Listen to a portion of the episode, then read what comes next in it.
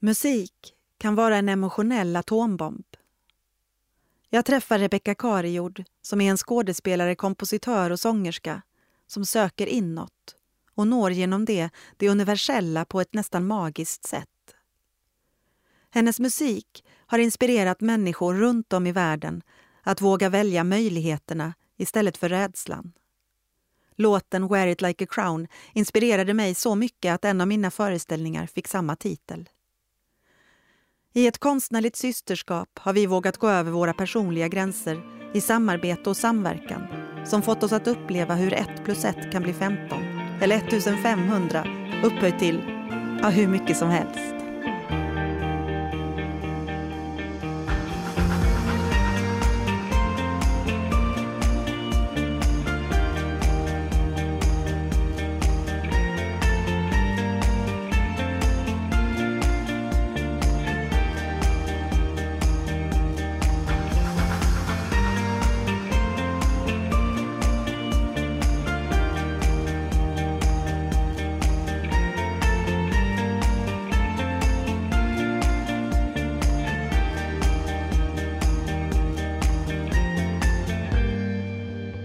Vad är, det som, vad är det som driver dig att göra det du gör och varför har du valt att göra det du gör? Mm. Det är ju så, det är liksom så länge sedan att jag knappt kommer ihåg vad det är som driver mig längre. Eh, men ehm, jag tror att i botten faktiskt så Mm, tror jag faktiskt det fanns någon sorts ensamhet när jag var liten som jag sjöng mig ur eller skrev mig ur. Um, mitt friställe var musiken. Och därför tog det också ganska lång tid för mig innan jag vågade dela det med världen. För att jag var ju skådespelare ett långt tag. Jag tror att jag, jag gömde mig lite för musiken för att det var mitt och det var så eh, viktigt för mig, det, det rummet. Att jag kände att om någon ska komma in och peta eller tycka, eller, då gör det för ont. Liksom. Så det tog lite tid. Men jag tror i botten fanns det någon sorts eh, ensamhet eller någon sorts mm, kanske. Det låter väldigt dramatiskt med ensamhet, men jag, jag tror det faktiskt, som jag sjöng mig ur. hur, hur, hur, kom den ensamheten till? Eller från... Mm, men jag, jag, tror att den har funnits där från jag var liten. En, en känsla av att stå lite utanför sammanhangen och iaktta. Uh, den har jag fortfarande. Och ja, nu har jag blivit vän med den, men den har varit ganska jobbig i perioder. Och så har jag också uppsökt den. Som till exempel när vi träffades i New York. Då var jag ju själv där i väldigt lång tid och inte kände någon. Och det är såna, jag har satt mig i såna situationer mycket för att jag... Det är som att jag också får näring av den där ensamheten. Och mm, om jag blir för, för konform eller för eh, trygg i mina cirklar, då måste jag liksom så här, nej nu måste jag iaktta lite. Nu måste jag gå och åka till en ny stad eller flytta, har jag gjort mycket på grund av att jag kände att cirklarna blev för små.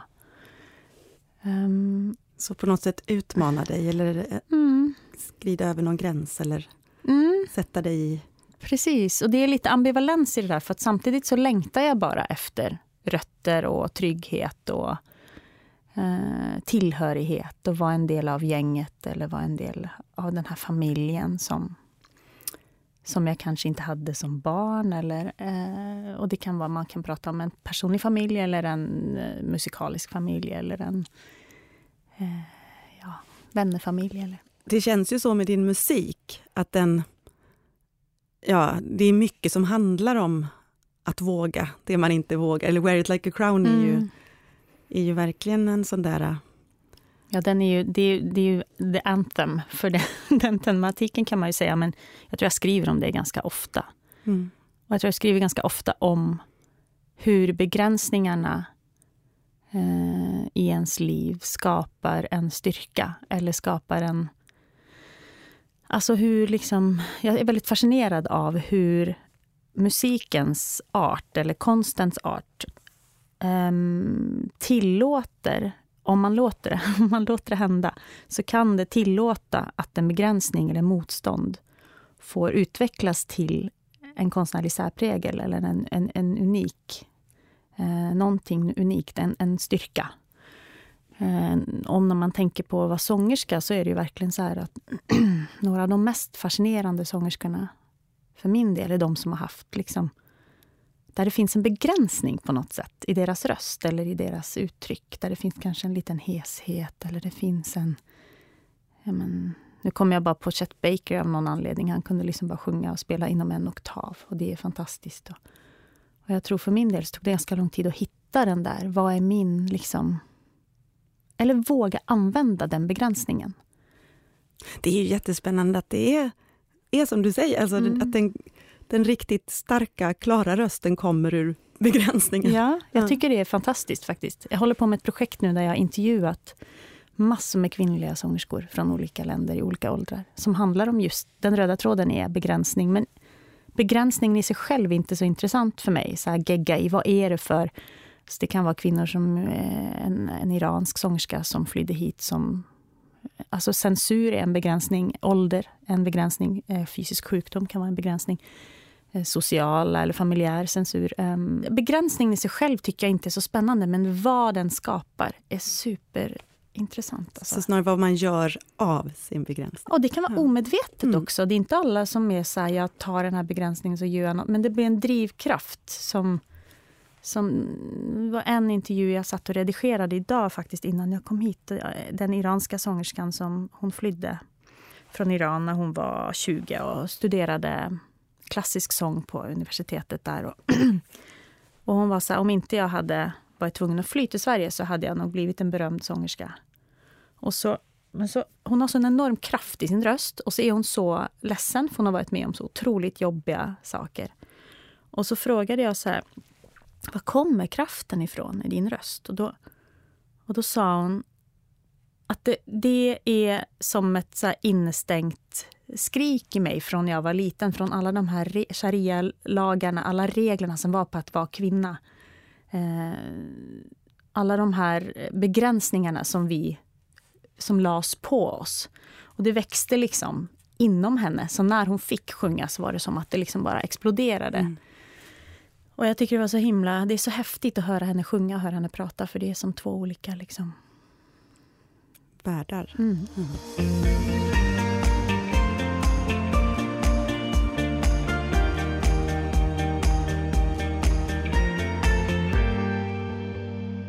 Och jag tänkte det här be dig berätta om dina erfarenheter eller av att överskrida gränser.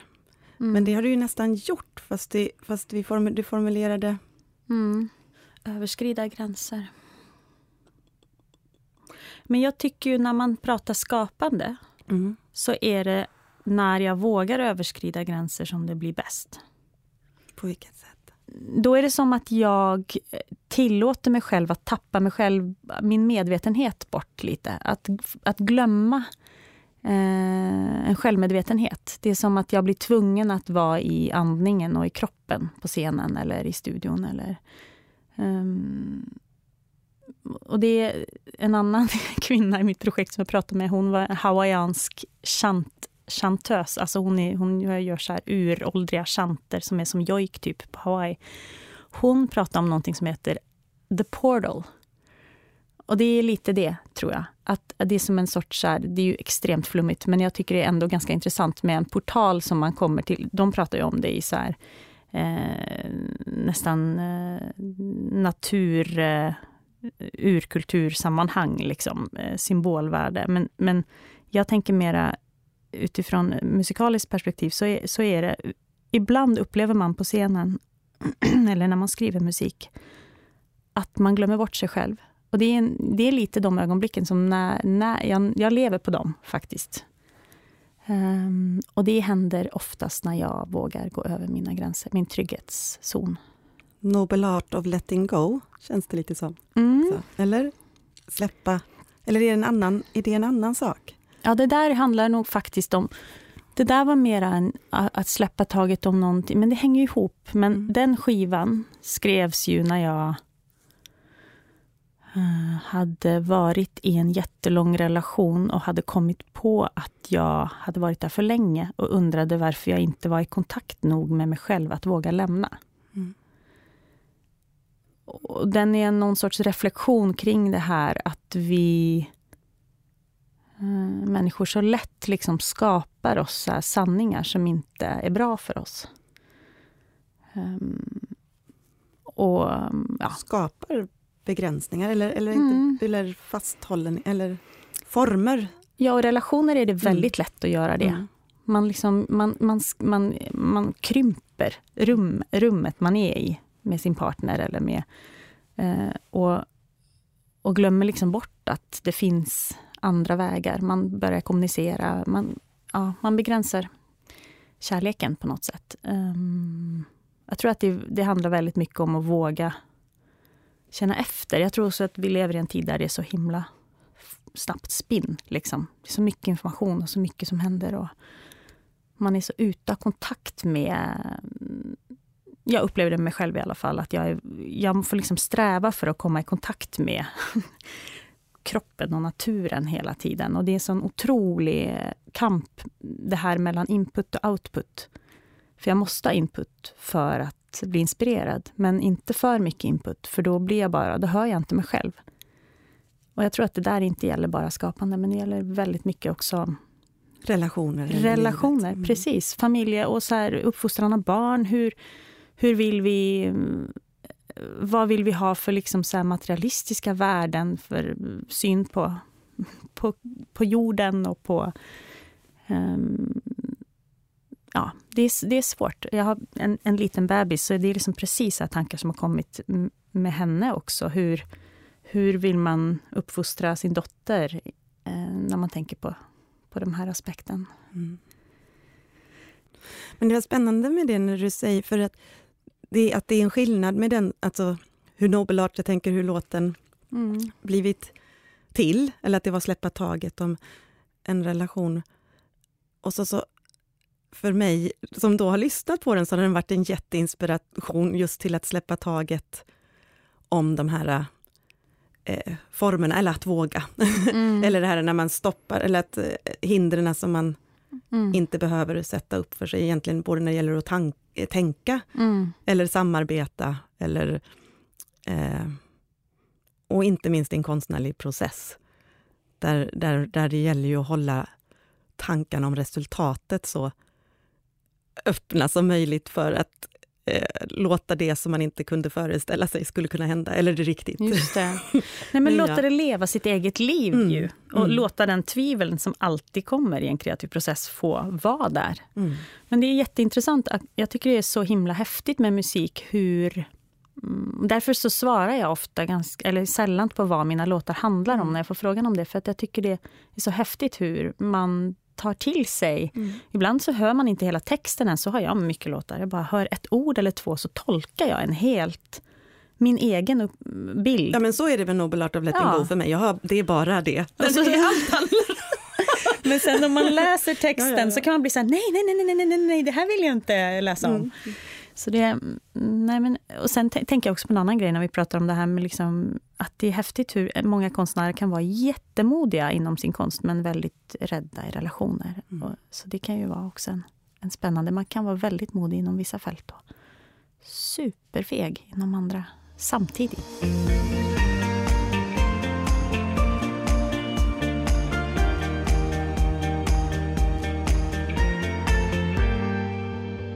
Om jag tolkar dig rätt så sätter du dig medvetet i de här lite osäkra mm. platserna mm. för att du letar efter något. Som om, som om du letade no efter någonting mm. i de där skarvarna. Jag vill ju inte upprepa mig själv heller. Förstår du vad jag mm. menar? Det, mm. känner du säkert igen kan jag tänka mm. mig om jag ser på dina konstverk. Du, har ju liksom, du gör ju nya saker. Ja, jag, jag, jag, måste, jag gör också det medvetet. Ja. I, eh, och ibland kanske mer, mer, mer än mitt eget bästa.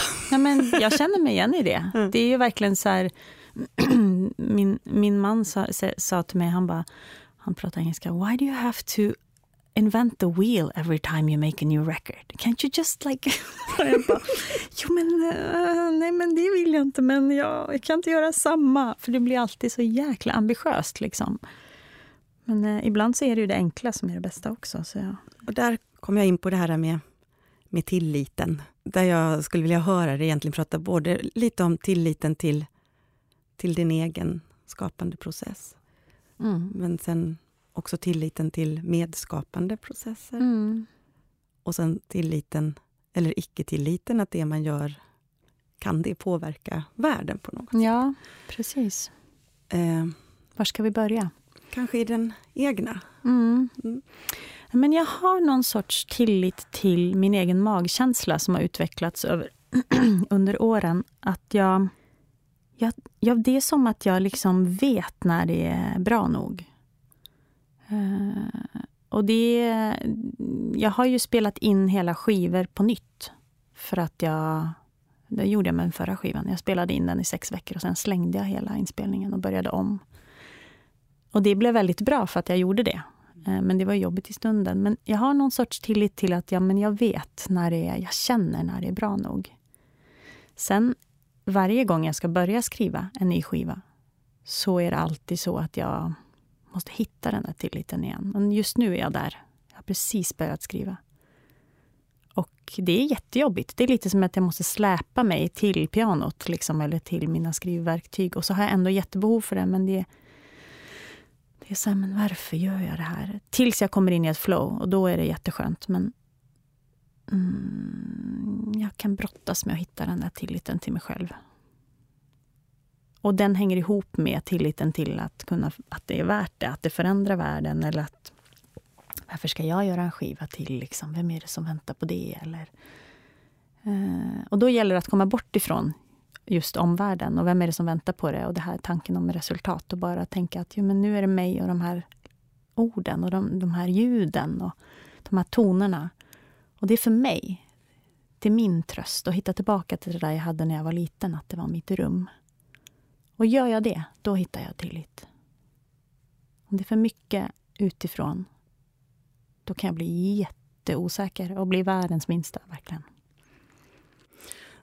kommer jag att tänka på något som du sa när du spelade, eh, när, jag hörde, när du spelade en gång, när jag hörde, så sa du något om att, att det är som att du nästan behöver ta bort allt det där störningsmomenten runt omkring. Mm.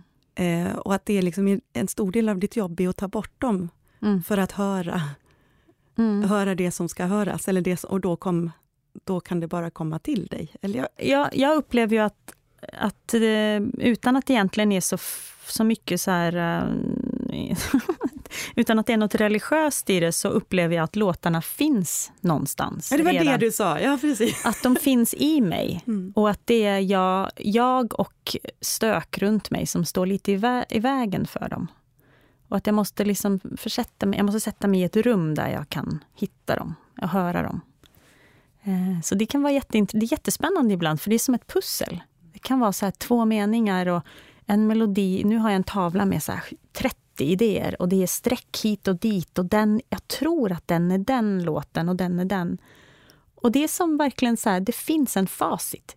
Och den har jag tillit till. Men jag har inte alltid tillit till mig själv i processen. Jag kan stöka till det rejält. Liksom. Så när du liksom lyckas och stöka, ta bort stöket, ja. då, då, finns det där. Ja. Och det är ju intressant, så här, var kommer den fasen ifrån? Vem har hittat på att det är... Men, men det är, det är så man känner när det är rätt ord som kommer på plats mm. med rätt melodi. Och... Men det där är också så här, när du säger att ja, nu låter jag inte för att jag ska låta religiös. Och så mm. tänker man, vad, vad, är det som är religiöst mm. i det? Men som när min mamma gick bort i mm. olycka väldigt så här, då var det precis... Eh, det var, då var det som att jag för första gången kunde känna kärleken mellan oss bara rent utan mm. allt så stök som är när man är på, mm. på jord. Eller när man är på jord, det är så mycket alla historier man har och mm. våra relationer. Men plötsligt så kunde man bara känna det helt rent utan det mm. stöket. Vad starkt. Ja, och där har jag också varit så nästan lite rädd för att säga att det kändes religiöst eller mm. något sånt här. Men så började jag tänka, så jag har funderat mycket på det, men vad, vad, vad, får mig att tänka att det är religiöst? Det är väl klart att det, kärlek kan mm. finnas som flöden. Mm. Jo, men, Utan men, att det har med... Ja. man kan ju ha eh, religion som är med den mänskliga kroppen som kyrka och mm. naturen som religion. Det tänker jag ganska ofta. Att det, är liksom, det behöver inte vara det här... Jag växte upp med en styvpappa som var präst då. Så här, också mycket så här frikyrkesläkt. Mm.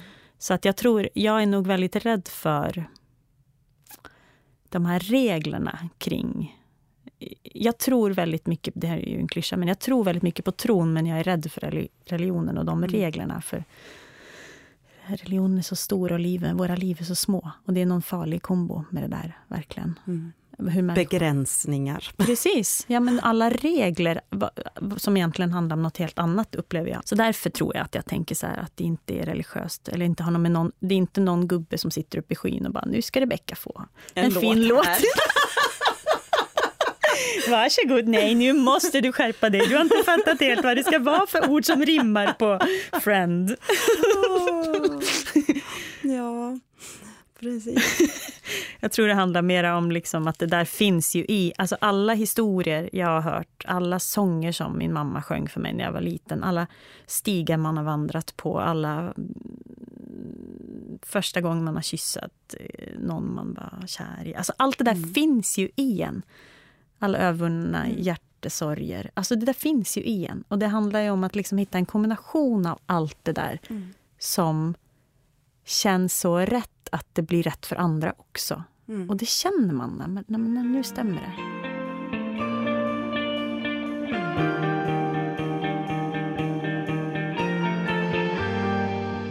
Du har ju både att du har jobbat som skådespelare, där mm. man ju är många, och har regissör och så, men mm. också att du har gjort mycket musik till både film och Ja, men då ska, jag, då ska jag prata mm. om dig lite faktiskt ja. till det. För att jag har ju, som, som du sa, jobbat som skådespelare. Så jag har ju väl, varit väldigt van. Alltså ända sedan jag var 12 så filmade jag och började jobba med teater när jag var 17. Och gick scenskolan. Och det var ju extremt kollektivt och jag kände mig nog lite... Jag tyckte det var lite klaustrofobiskt med det kollektiva för att jag så ofta kände att eller jag kan säga tvärtom, så sällan kände att det klaffade med mm. allt. Och det här liksom åtta veckors geggande i ett rum. Um, ofta tyckte jag inte det var regissörer som kunde hålla i det riktigt. Och, nu låter jag supersnobbig, men så är det faktiskt. Att jag tyckte det var liksom lite så här för, risk, för stor risk. jag bara, nej men det blir inte bra, eller jag mår inte bra i det. Eller. Och jag hade väldigt behov för att berätta Alltså nej, gå in i det där rummet som jag pratade om. Mm. Mitt eget musikaliska rum. Och, och hade en del historier jag ville berätta själv. Och precis när jag började göra det, det var ju då vi träffades. Mm. Och du frågade om jag ville, om jag vågade liksom, så här, vill, får vi använda din skiva och den här titeln? Och, mm. och det var ju jätteläskigt för mig i början. Det minns du säkert. Jo, jo, jo, det var, och jag förstod ju också, för jag kom ju, den var ju liksom nästa, ja den var väl den var klar men det var inte släppt och så du var ju mitt i den, den där, jag vet ju mm. precis hur det är innan man också har skickat ut. Ja men gud. Ja, det, och, och, det var en och att mitt i det, ja, mm. och mitt i det behöva eh, bestämma att jag var, ja. någon annan ska få ta den och Precis. göra något med den. Men jag är, det jag ska komma till är att jag är så mm. himla glad för att jag vågade. För det blev ju verkligen någonting som har varit eh, en sån eh, dörröppnare, dels för min musik i världen, men sen också för mig faktiskt. En dörröppnare inåt med att lita på att våga eh, samarbeta, våga släppa kontrollen och vad som kan hända. Att när ett konstverk inspirerar ett annat, nu ska jag göra ett annat projekt som är inspirerad av en av mina låtar och ska bli en, en dansföreställning på Norska Operan med bara gamla balettdansare. Wow. Till Use My Body While ja, Still Young. Just. Och det, det, är så häftigt, för att det är liksom, och så gör jag också. Jag ser en tavla eller läser en bok och så skriver jag musik på det. Ehm, och det, man måste tillåta det där att hända, mm. tror jag. Sen kan du, man kan ju verkligen hamna fel också. Det kan ju bli helt åt skogen. Men jag... Du var ju ganska nervös tror jag, när du kom till. Ja, jag hade ju ingen aning. Men jag Nej. såg ju liksom, vad var det, två dagar innan premiären eller vad det var. Och jag minns ju att jag satt och grät och bara, men gud, är det det här de har gjort? För att det var liksom, ni hade ju en sån väldigt tajt inkubationsperiod och jag var liksom i, lite i min värld och skickade er filer. Och, så nej, men jag tycker det, det är ju helt fantastiskt vad som har hänt med den föreställningen. Mm. Att den ska spelas igen nu. Är helt, ja, det är helt galet. 450 föreställningar plus blir det då. det är helt galet. ja. Nej, men det är, och där kan man också, apropå den här tilliten till att ibland så vet man bara hur det måste var. Mm. Eller, för det, det, där är en av, att det blev du, där i, eh, och Wear it like a crown-titeln, det var därför jag, en av de liksom hemskaste saker jag har behövt göra för att jag lyssnar på min inre, Ja. som säger. För jag hade ju egentligen bestämt med några andra musiker och vi var Ah, liksom oj, igång. det visste inte jag. Nej, så här var det.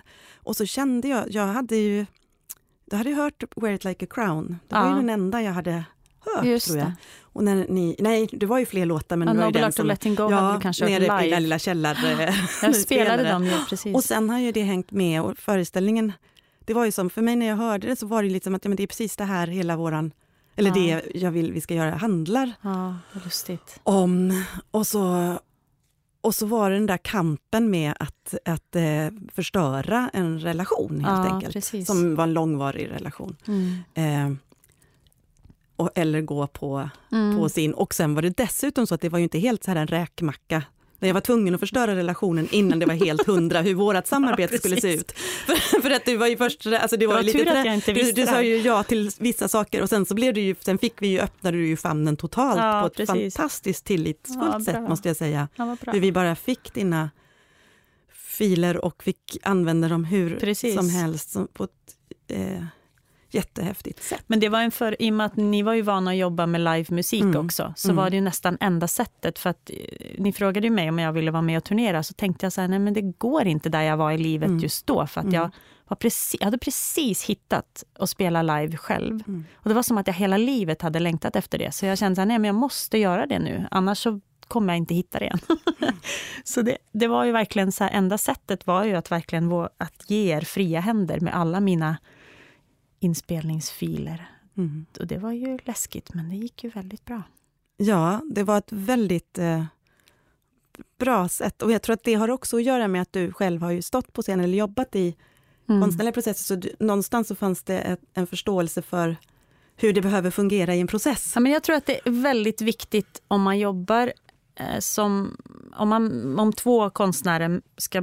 Alltså, när jag gör filmmusik eller om jag gör musik till modern dans. Eller det här gör jag ju hela tiden parallellt med mina skivor. Och jag tror att det, det är nästan en förutsättning för mig att både jag och regissören ser det som ett möte mellan oss.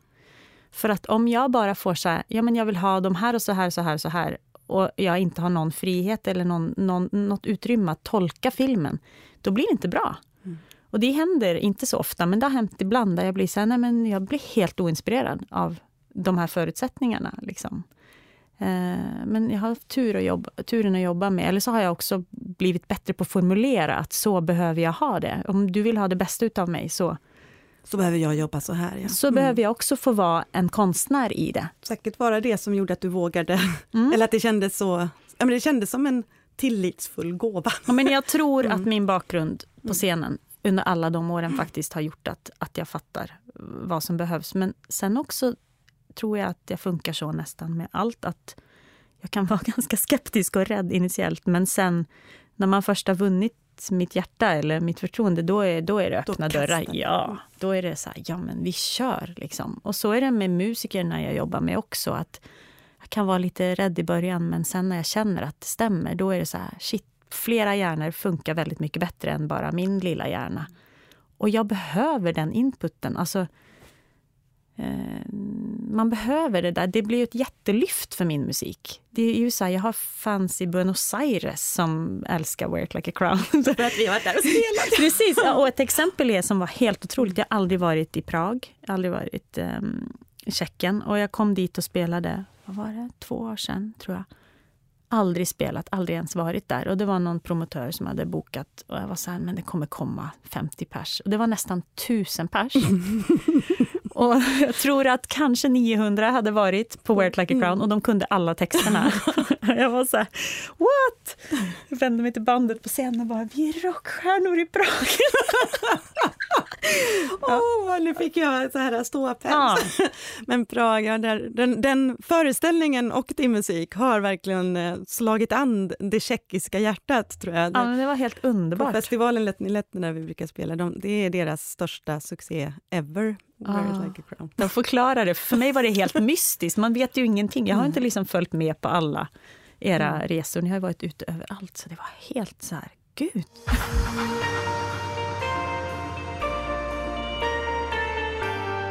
Men jag tänker på en sak faktiskt som är, det är skillnad Alltså jag tror också att Wear It Like a Crown blev så, vårt möte blev så bra för att jag hade haft en så ostört period där jag skrev de här låtarna mm. innan. Jag tror att hade vi börjat ett samarbete när jag satt och skrev dem, då hade jag nog um, jag hade nog inte vågat öppna upp på samma sätt. Då hade jag kanske stängt mig. Så att det, det är verkligen det är en, det är en trickig balans det där. Och det kan Var tänka man är i processerna. Precis. Ja, och jag tänker med dina artister också när du jobbar med dem. och Hur mycket ska man liksom lägga sig i deras uttryck? Nej, det... Och hur mycket ska man låta dem blomma ut och hitta själv? Och Det är ju hela tiden liksom en balansgång. Men jag har ju kommit alltså, mer och mer efter, med år. Alltså, som, det har ju varit ett trevande som regissör, men, men för mig är det ju det medskapande som är intressant, apropå mm. att hitta vad är det man... Alltså jag tycker inte det är ett dugg roligt när jag ska stå och säga gå tre steg till höger. Och, mm. utan jag, för mig är det just det där att vad som händer att, att svaret finns i frågorna. Mm, och, och, att vi kan ställa de frågorna tillsammans. Och när jag kan vara helt trygg i att jag har inte svaren, utan det söker jag med dig. Mm. Eh, den artisten jag jobbar med, eller vad, det material, alltså både artisten med materialet och, mm. och och temat eller det man ska berätta. Det är ja, men mm. lite som din tavla, det gäller att... Ja. Eh, och sen så vet man när, när man har hamnat rätt. Men det har blivit mer och mer viktigt är också det här att, att försöka... Oh, den här är svår, för det är både att jag försöker att utmana den jag jobbar med, eller att jag känner att har jag sett någonting som jag är intresserad av som de kanske aldrig har gjort, mm. eller det är mm. bra att ha något eh, och sträcka sig, sträcka sig emot. Ja. Eller som jag utmanar med. Och så att jag försöker ofta se någonting som jag blir intresserad av att se mer av, som jag inte har sett. Så här. Men man behöver en regissör när man står på en scen. Ja. Och man behöver, inte alltid, men det är bra med en producent när man spelar in en skiva också. Eller någon som man kan kasta boll med, för att det är vissa grejer man inte själv kan se. Jag tycker särskilt när man står på scen. Som mm. skådespelare tänkte jag jättemycket på det. Mm. Att att det, man ska inte ha den överblicken. Mm. Man ska kunna liksom tappa bort sig och bara leka och så ska mm. någon annan som ska hålla i mm. den röda tråden. Precis, och det som jag har mer och mer lärt mig också är att inte, alltså det är en balans därför att också om jag försöker gå emot dig, mm. alltså att jag, om jag, ja, men jag vill att du ska berätta det här, alltså mm. det har jag nästan släppt. Märker jag att du inte börjar leka med mig, eller att vi kan börja söka. Sen kan det vara motstånd och svårt, men det, men det måste ändå... Det är så pass viktigt att du också är intresserad av att hitta i det här. Det. Eh, för att jag, har ingen, jag, jag, vill aldrig, jag vill inte tvinga på något, något för då kommer det inte från, från en från själv. En själv. Nej, ja. just det. Så det är något som har hänt med åren, där jag tror Wear it like a crown var en viktig process. Ja. Nej, men det är någonting med att låta ens medskapare få äga projektet också. Och det handlar inte om så här ära och cred, cred liksom och sånt där, men på en, en djupare plan. Ja, att kunna vara, att alla som är med helst, alltså när, så är det ju inte alltid, men i drömmen att alla ska kunna få tala med sin klaraste röst. Precis, jo men visst, och känna att det är deras. Mm. Men det tänker jag på när jag spelar in skivor också, att ju mera öppn, ju öppnare mina demos är innan jag går in och spelar in, ju mer jag vågar lämna öppet. Sen kan jag ha så inre föreställningar om hur det ska vara. Och ofta har jag arrangemang och så. Men i mötet med de musiker som spelar så är det nästan bättre ju, öppn ju öppnare det. Mm. För då finns det utrymme för dem att, att uh, möta mig. Och att äga det och göra det till sitt.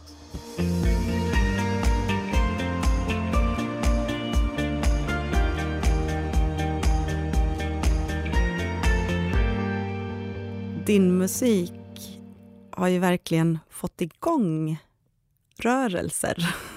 Jag menar, jag vet inte hur många man hör om som använder låten Wear it like a crown som, en, ja, som det som har fått en att våga göra mm. det där viktiga man behövde göra och så vidare. Mm. Um, och så den här eh, före detta franska diplomaten och eh, som eh, ledde motståndsrörelser under andra världskriget och så. Eh, Stefan Hessel, mm. jag vet inte om jag säger det rätt. Mm. Men eh, han har skrivit en, en pamflett där han uppmanar vår generation att skapa mot, motståndsrörelser mot likgiltigheten. Mm. Och förstås med en slags ödmjukhet för att det ser helt annorlunda ut idag. Då var det mycket tydligare vad man skulle göra mot, vad motståndet skulle riktas mot, eller det var mera en tydlig part, vilket det inte är nu. Men han säger bland annat en sak som jag går och vegeterar på nu, som jag tycker hänger lite ihop med det här. Kan, kan man vara så dum som man tror att, det, att, att man, man gör en föreställning som heter Sticka fred verkligen kan göra någonting. Varför jobbar man inte mm. i, i en fredsorganisation? Mm. Eller, alltså, men men ja, egentligen konstens, varför man valt konstens mm. roll som förändringskraft? Mm. Men han säger här, att skapa är att göra motstånd och att göra motstånd är att skapa. Mm. Och då tänkte jag bara höra vad det, hur det landar i dig. Ja, men jag tänker ganska ofta på varför jag har valt, när jag blir frustrerad över saker i samhället så tänker jag ganska ofta på varför jag har valt konsten. Och jag kan ibland känna, inte skuld, men eh, någon sorts här, lite tyngd över att jag inte liksom har valt något, valt något annat eller känna så här, nej men jag borde vara i ett politiskt parti. Typ. Men samtidigt så är det så här, jag tror verkligen på eh, musiken som um, emotionell här, atombomb. jag tror att den, den går in där inte orden går in. Och det finns något väldigt förenande. Jag har sån otrolig tro på musiken. För att jag har sett exempel på vad den gör. Och jag känner ändå att det är det jag kan och där är mitt ansvar. Och sen kanske inte jag skriver jättepolitiska texter. Det, nu har jag, min nya skiva nu mm, kommer vara lite mer politisk, men jag vill ändå liksom att det ska vara politiskt på ett öppet sätt. Eh, utan att gå för mycket in på det. Men jag, men jag tänker på det som dyker upp när vi pratar om det här är liksom eh, hur det personliga kan vara väldigt politiskt. Om man, om man vågar skriva om för vi är liksom väldigt ofta i samma samma båt. Eh, om man vågar skriva om den där egna frustrationen där det är friktion hos en själv eh, och iaktta sig själv i världen och jobba med det där motståndet, då plötsligt så kan det bli angeläget för väldigt många andra också. Och i det finns det ju en, en politisk kraft eller en, en, eh, ja, en atombomb. jag tänker på Wear it like a crown som du pratade om. Ibland så känner jag så här, den där gamla dängan, jag har skrivit så mycket efter den och den börjar förfölja mig nu. Jag förstår det, det är klart. ja, men, men det, samtidigt så är det ju väldigt tacksamt att den, att den är så stark. Liksom. Och jag, och jag upplevde ju en grej som var jätteberörande och som jag ofta kommer tillbaka till och berättar i mina konserter och så. Det var, eh, SJ hade ett program du kanske har hört det, men ett program här för unga ledare Eh, Eh, från hela Mellanösternregionen. Och de hade på något sätt snappat upp, kanske hade de sett föreställningen, men de hade snappat upp just Wear it like a crown. Och det här var ju killar och tjejer från i 20, början av 20-årsåldern från alla möjliga Mellanösternländer. Palestina, Egypt, Tunisien. Eh, jag vet inte om det var liksom från Iran och så också. Men de var här i alla fall och kom på någon, ett ställe där jag spelade och, och kunde alla texterna. Och det var helt fascinerande för att de, liksom, de var bara på besök här. Och då kom det en kille till mig som var så här blyg och inte riktigt vad jag såg under kvällen att han så ville säga någonting. Och till slut så kom han fram till mig med liksom tårar i ögonen och bara sa ja, jag är från Palestina och min familj är muslimsk, muslimska och jag har kommit på när jag har varit här att jag är homosexuell. Och jag han hade varit här i två månader och liksom kommit på det och hade kommit ut. Och nu ska jag tillbaka och jag vet inte hur jag ska ta med mig den sanningen hem. Det går inte. Liksom. Men jag ska ta med mig din låt för att påminna mig om att jag måste våga vara modig. Och det där var liksom, jag tror det är den största komplimangen jag har fått från min musik. För Det är ju så otroligt personligt. Och det jag skrev handlade om något helt annat. Ja, ja, ja. Men det blev hans sanning. Eh, så där är det väl någonting emellan det här med motståndet och det att skapa. Att det, Man skapar en liten rörelse inom sig själv som blir en rörelse inom någon annan och så kanske det blir en våg till slut. Som sköljer. Ja, precis. Tack Rebecka för att jag fick ha dig här idag. Tack för att jag fick komma. Det var jättetrevligt.